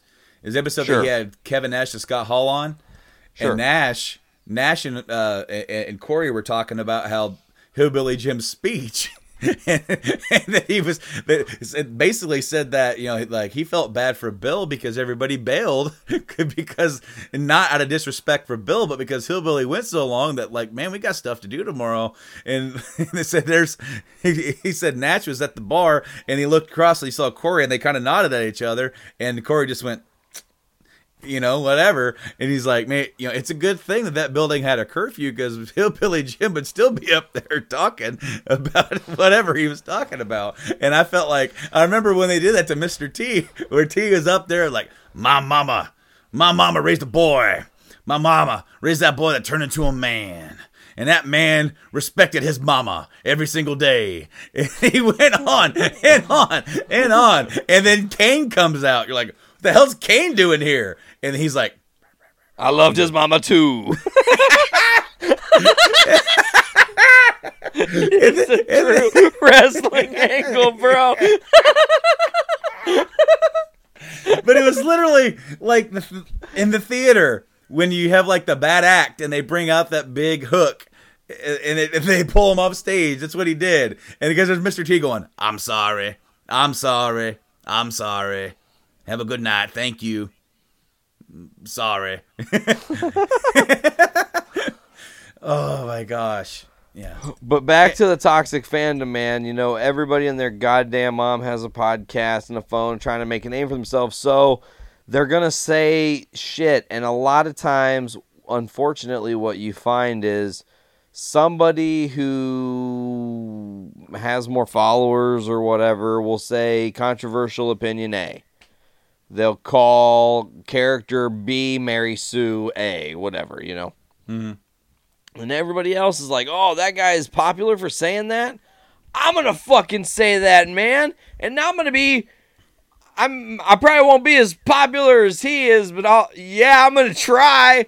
Fuck yeah, man. You know, and you're like, God damn it, these fucking clowns. You know, they're screaming at the top of their lungs, but they're not saying anything. There's no substance there. You know, and I mean, like, you know, I say it's our fault, and I, and I say that in jest because I think that this show we have raved and ranted about shit that's not necessarily what we would do or we're happy with or whatever. But at the same time, I feel like we give a fair amount of praise when praise is due, even to movies that not everybody is saying are great or good, you know? So um, I just wish that people would let these different series, Star Wars and all these things, breathe. Let them be what they're going to be. You Mhm. know? Like, uh, right now we're not we haven't even seen the first new batman movie that's robert pattinson's movie okay he's got a trilogy apparently but i want to by the third one be just as excited because the first and the second one were so special in this one specific way and not have all the fans be like yeah but zoe kravitz's fucking catwoman was dog shit because somebody online said that and there's no real substance to why they're saying she's dog shit what if she does a phenomenal part playing Selina Kyle? You know, it's just like it just baffles my mind that that's you know the world we're unfortunately in. It's interesting that it's interesting that you brought up that you brought up Robert Pattinson because I remember when he got announced that he was officially cast, a lot of people were not excited about it. Just like Ben Affleck, just like Michael Keaton, Christian Bale. just like Christian, just like Heath Ledger. It's like uh, there's a there's a running gag here, isn't there? You know, like uh, there like, whoever the new Batman is, ain't nobody gonna be happy about it until they see it. Because Yeah. I I love Michael Keaton Batman. I thought Christian Bale was awesome, uh, aside the over effects, but that's that's not his fault. I That, thought what, that had nothing to do with his acting. no. I thought Ben Affleck did a pretty damn good job in the two movies, kind of two ish that that he got a chance to really try his, you know, try those pants on and be Bruce Wayne Batman. I, I think he did a pretty damn good job for the story they were trying to tell. Like I I bought him as that character. Yeah, He I agree. he was- he was fine. the best part of those movies. Well, actually, I'm, I'm I'm a big fan of Henry Cavill as, as Superman. I think he's the, one of the best Superman they've had on the big screen. You know, uh, going all going all the way back. And I mean, I'm going to take back every unkind thing I've ever said about Ezra Miller because they did the thing, Brando. Years ago, I was always like, man, fuck them. They can't, you can't have fucking Ezra Miller be fucking Barry Allen when Grant Gustin's Barry Allen because Grant Gustin is fucking the Flash, you motherfuckers. Unless you make those worlds all the same world. And then they were like, oh yeah, I heard you, Nate. And they got it all over my face, and I'm like, okay, you got me. I was wrong. Sorry. Ezra Miller is the shit, though. I really did enjoy him in Justice League as well. Well, I mean, and he's a different take on the character. See, for me, like it, it reminded me a lot of like that uh 1999 or 2000 era Justice League cartoon that came out where Flash was kind of like uh the comedic relief, you know, of- Yeah. of, of the group, and that's what his character was. Where he was kind of like the always the running gag line. Like I just remember him zooming all around the Batcave and just sitting in the car going, "Ooh." that that part got me. I did I don't know why. that part got me where he's like zooming all around. He's so excited, you know, he can't contain himself. But, you know, like as far as Robert Pattinson, like all this stuff that we've seen, I'm kind of digging it and, and I want to see more. Totally. I'm- I, I want to see what they're going to do. Uh, the guy, uh, I can't remember his name, uh, the actor's name, but the guy that got to play Gordon, the guy from Westworld.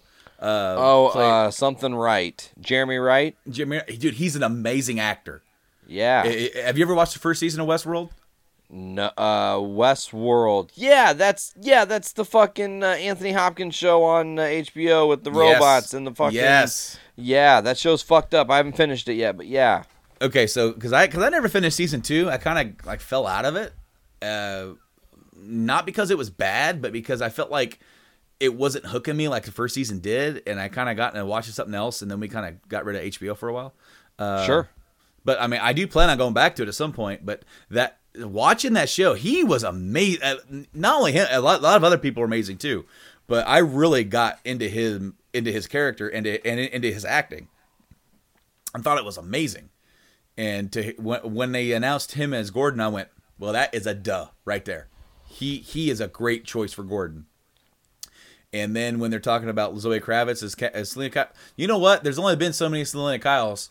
Like we we really don't have uh like and and, and and the ones in the big movies have been completely different characters. Way different iterations. You have Anne Hathaway's Catwoman is more, in my opinion, a callback.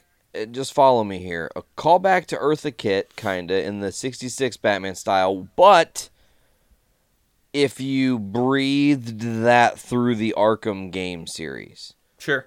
Because it's Yeah. not quite, she doesn't quite look like the Arkham games thing, No. but she has that, like, it's not. It's not full blown cat suit. It's not hundred percent that she's meow Catwoman, and it's not like this like super uh, femme fatale thing. It's more like I'm a badass and I'll run you the fuck down, and I happen to have like pointy ears, bitch. you know, right. like No, dude, I thought she did great. And of course, then you have Michelle Pfeiffer playing a s- psycho bitch uh, version of, like of the character, just where she's been like dead and then brought back, you know, by and then I by threw, I threw her into a garbage bag or into a garbage truck. fucking um, Christopher Walken in Batman Yeah. Returns. He's like, Yeah. you hurt yourself on that skiing trip. you know, it's like it's like he pushed her out the damn building and he saw her fall and die, and then she walks into work the next day. He's like, "What?" I You mean, know? that's when a little bit of poop dribbles down your leg because you're just a little bit of Max know? Shreck, a little bit of Max Shreck shit. yeah, just like, oh my god, what just transpired? How Oh, is this just- real life? Oh, he just pooped a little. Speaking of uh, Jeremy Wright, they actually just uh, I don't know if they released a picture or if he With his mustache. Yeah. He showed yeah the mustache and I haven't seen it yet, so I'm actually gonna pull it up live on the show and give you guys my um my real time uh, reaction to what he looks like because I wanted to save this for the show. Okay, here we go. Ba- Batman Jeffrey Jeffrey Wright, not Je- Jeremy. It's Jeffrey Wright. My fault. Jeffrey Wright. This whole time, playing Jim Gordon. This whole time, like the, our listeners have been like, "It's Jeffrey, damn it!" When are they gonna correct themselves? I'm turning this fucking show off. Ah. You know what? I dig it. I dig it. It looks um Yeah, I'm about I'm about that life. Here's my thoughts, okay? Let me break it down. His face is not as harsh as some of the Gordons we've had before, and I don't mean that meanly, but like there's just like a less he looks kind of like a cute chubby bear, not like a scary Gordon. But like he does have a hat on too, which kind of is deceptive. You can't get the full vibe. I want to wait and pass judgment upon his visual appearance of Jeffrey Wright's visual appearance. I want to make sure to say Jeffrey Wright's name about three thousand times now. Jeffrey Wright's appearance in the new Batman movie. I want to wait till we see a picture, a still, or whatever, and then I'm gonna be jazzed.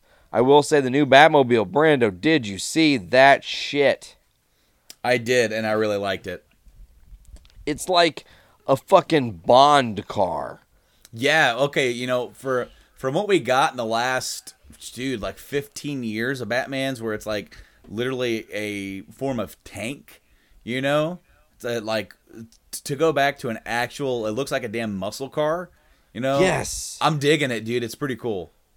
Well, I mean, the 89 Batmobile holds such a special place in my heart, and then the animated series Batmobile, and those are just like cool, elongated, these big nosed cars kind of Mm-hmm. thing would be a pain in the dick to drive if you really think about it. It would not be fun. Not be fun at all. But, uh, man, I just think, honestly, this has such a classic Batman vibe. Like, not I can't even describe it. It's like not quite how the like third or fourth Batmobile looked, the old school one that was like just mostly a black sedan. But it's like if they would have stuck with that concept in the era of the muscle car and made Batman more like a fucking I ride Harley Davidsons at night, you motherfucks. You know, Yeah, like right. Oh, yeah. kind of No- thing. Uh, but all in all, man, I'm really hyped up for this movie. I'm really hopeful that we see a trailer soon. We're gonna get this movie like early next year. You know, the time is marching closer and closer to that point, and I can't fucking wait. And you know, uh, this is a, I think, a cool new first step for DC. I'm excited to see what happens. You know, same here, and and I'll just reiterate. I think what I said the last time I was on the damn show, back in August or whatever. Uh, don't worry so much about making a goddamn universe. Just make some good movies, man. Just make some Yeah, good and- movies. and I think, well, let me say this. If you're going to make a good universe, I think it's very important that if you're quote unquote going to make a good universe, make it just the Batman universe for now. Build all those rogues. I want to mm-hmm. see a universe where we go to Arkham in a scene and see 15 different fucking rogues that he has put away, and his final battle is against fucking Hush and it's this epic fucking momentous story that involves everybody at hand.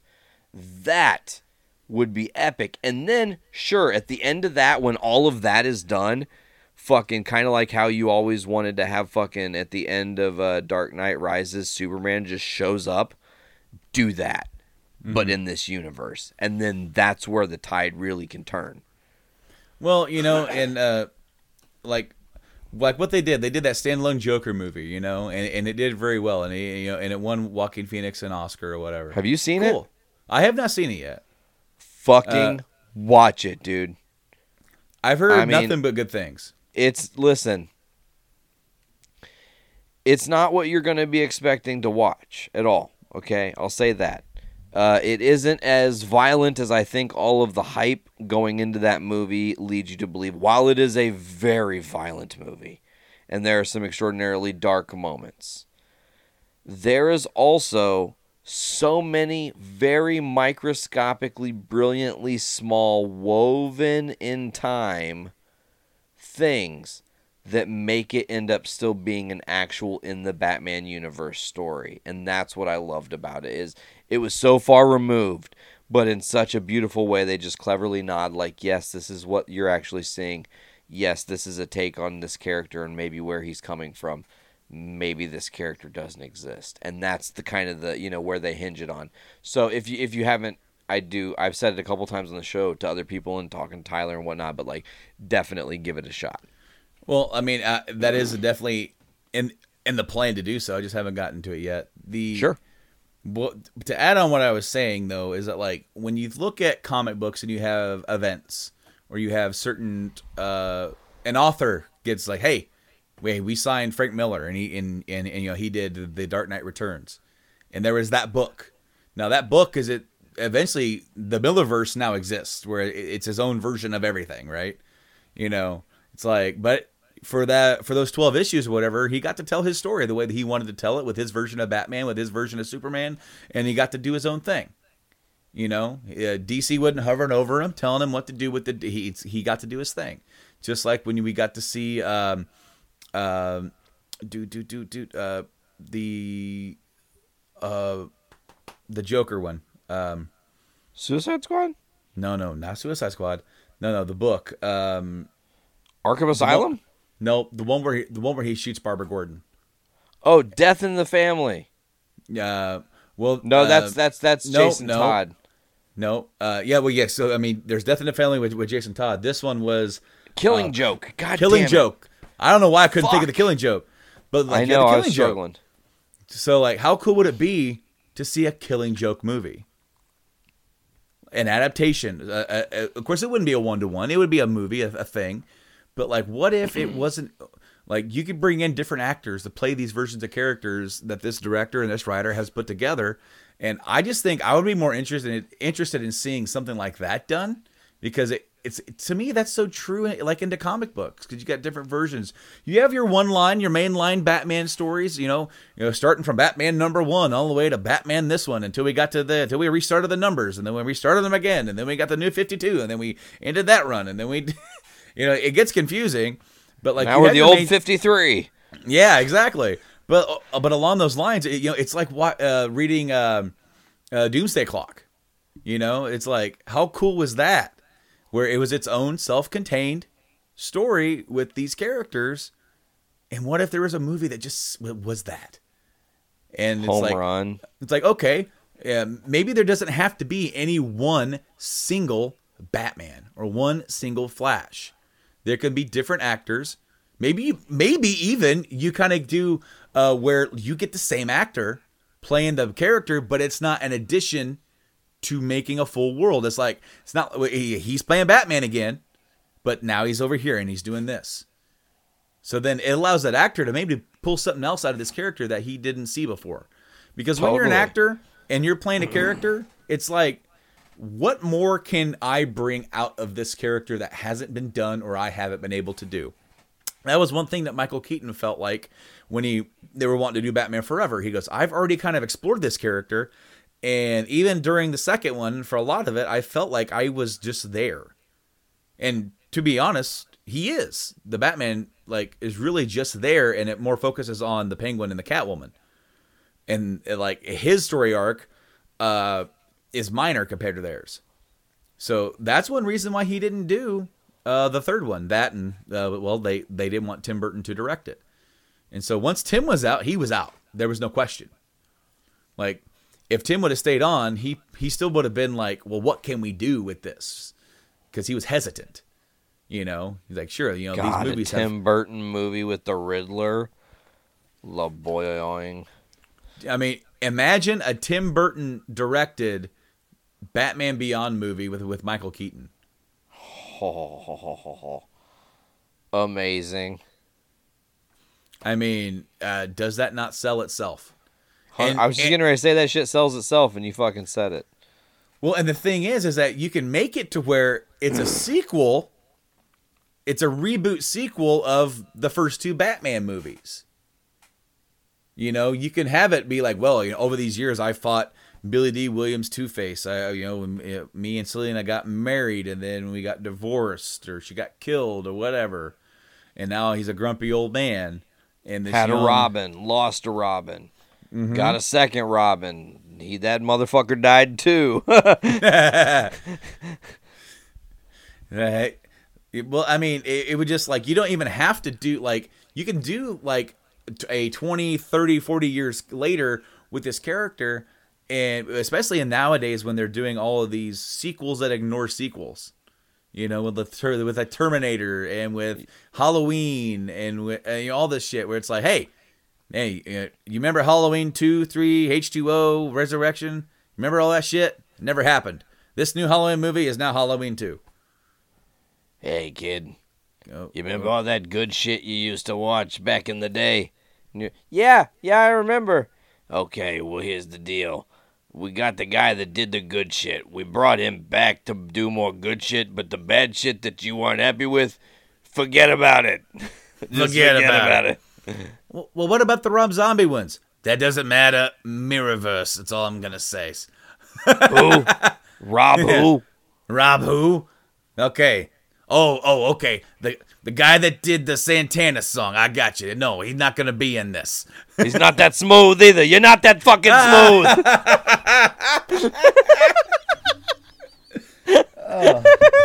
okay, Brando. Oh shit, man. I think that we should just end on that one. That was fuck. We'll take it home on that, guys. Uh yeah. Yep. Okay, well, you've listened to Journey into Comics. This is Journey into Comics. You can get us at journeyintocomics.com on Apple Music, Podbean, Stitcher Radio, Google Play Music, Spotify, Castbox, TuneIn, and many others. Just search Journey into Comics Network. Also, go to those same places and search Game Addicts Podcast. That's where Brando does a show every other. I'm not sure what your release day is anymore because I suck balls. Is it Monday? It's whenever I get one done. Hey, Uh, fuck yeah! It kind of it, it kind of has been Monday. The, the this past week I kind of got caught up and didn't get a chance to get back here and do it until Friday. So I launched it on midnight for Saturday. So I'm gonna I'm there's not a lot of gaming news either. I mean there is, but there isn't. And I don't want to do every episode about Final Fantasy VII and how excited I am for it. So And like, you're on the road to 150. I am. I'm on the road to 150. The two more. I got one more. One. I got one more to go, and then I'm there. But yeah, uh, guys, if you would go check out GameAddictsPodcast.com. You know, you can get all the podcasts there, and we're on podcast services all around the globe. All those Spotify's and Apple Podcasts and all those good places. Stitcher Radios. We're on TuneIn. We're on iHeartRadio and all that kind of stuff too. So, uh, like whatever you fancy for podcasts, we're there. And you can check us out on social medias at Game Addicts Play on Twitter and Instagram and on the Facebooks. Uh, try to be more active uh, on Twitter. Uh, I, I'm definitely on there and I'm definitely retweeting stuff. And go check out all of my cool affiliates too and, and, and people that I podcast with, like Nate. And of course, we do the OGs here on the Journey to Comics Network. Go check that show out. It's coming back with a vengeance. Ooh, with three days till vengeance, motherfuckers. Ha Slip that one in there. Uh, all right, folks. Well, I think that's going to do it for Journey into Comics 286. This has been Cream Cheese Flu. I have been Nate. I've been Brando. Oh, shit. as, as always, pop your caps back and fill your brains with shit. Later, guys.